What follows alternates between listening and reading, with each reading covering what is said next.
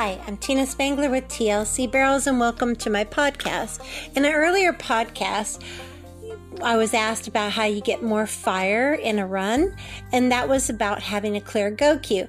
But now I'm going to tell you two important ways to teach your horse to have more run and to get more fire in your horse training away from the barrel pattern.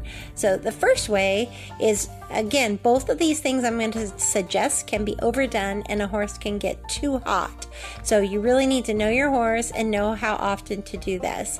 So, for me, I would do it on my horses maybe on a week I wasn't competing and just to get them more uh, responsive to me or if it was earlier in the week and I just wanted a little bit more fire on the weekend because I felt like they just weren't giving it to me. So after I warm up really good, whether it's in the pasture or not, I'll come into the arena where the ground is safe and I will lope the short side of the arena, but then I will put my reins forward and smooch and ask my horse to sprint the length of my arena and then come back to me and lope the short side again and then sprint the length again.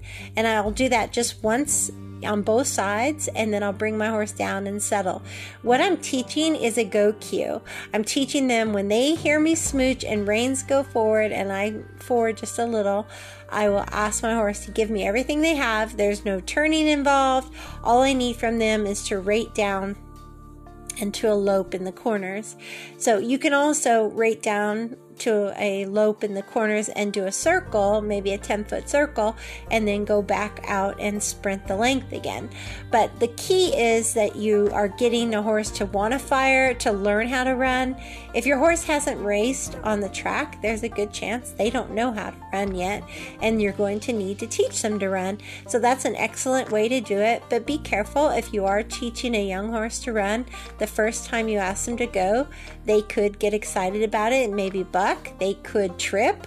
Um, they could not want to back off. So hold your reins tight. Be ready to put that whoa cue on them with, you know, sitting and, and asking them with give and take pressure to come back to you. But of course, always do it carefully and know your horse. It can make them really hot if you do it too often. And if you have already free running sensitive horse, you probably won't want to do this. This is more for the whoa type horse, a horse that has a lot of natural rate and turn on the barrels. So it's really just a fun exercise so that you don't have to kick and whip to get your horse to fire out of the turns or home. It's just so that they know when you give them the rein forward and smooch, they're to give you full speed. So, the second thing I teach on the pattern, and again, it can be overdone. I always go in slow and then let them go out fast as they want out, and then again go back in slow. So, if I was walking into the first barrel, I would wait till I got on the back side to just about the exit, and then I'm going to put my reins forward and smooch and let them take off at whatever speed they want trot or lope out and then I'm going to slow them back to a walk, going into second, have really nice form and position on the backside in the exit, reins forward and smooch, let them hurry out again, whatever speed they want. I just want movement, trot or lope out, and then same thing, easy walk in to third, relax, good form, the entrance and the backside, and then hustle out from the exit, the um, leaving the turn. So I'll do that at a post trot and then let them lope out. But some horses get it right away and they are expecting to fire out. So what you want to watch for is that you don't a overdo it. Maybe two times is plenty. Um, B, you don't want to have bad form where they are hyper going in. So let's say they get hot going in.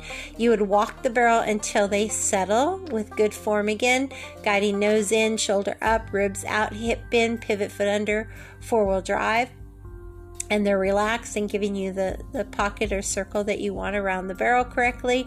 And then again, when they're finally relaxed and focused, you can give them the rein and have them drive out a little bit. So using the same smooching cue that you taught on the um, going around the outside of the arena, and now you use it on the barrel pattern. And again, both of these are to add fire to your run, to find a new gear, to teach your horse to have more go, but both can be overdone and make a hot spot in a horse. So they must be done sparingly and with um, the individual horse in mind.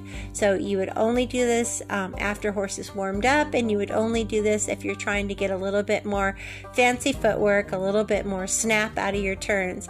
And remember, snap comes out of your turns from a horse that that goes and collects in and has good form in where they're collected and using their hindquarters and getting to each spot, the entrance and the backside, so that they can push off really strong with their pivot foot and their hind end at the exit. So, thank you for tuning in, and as always, ride with heart.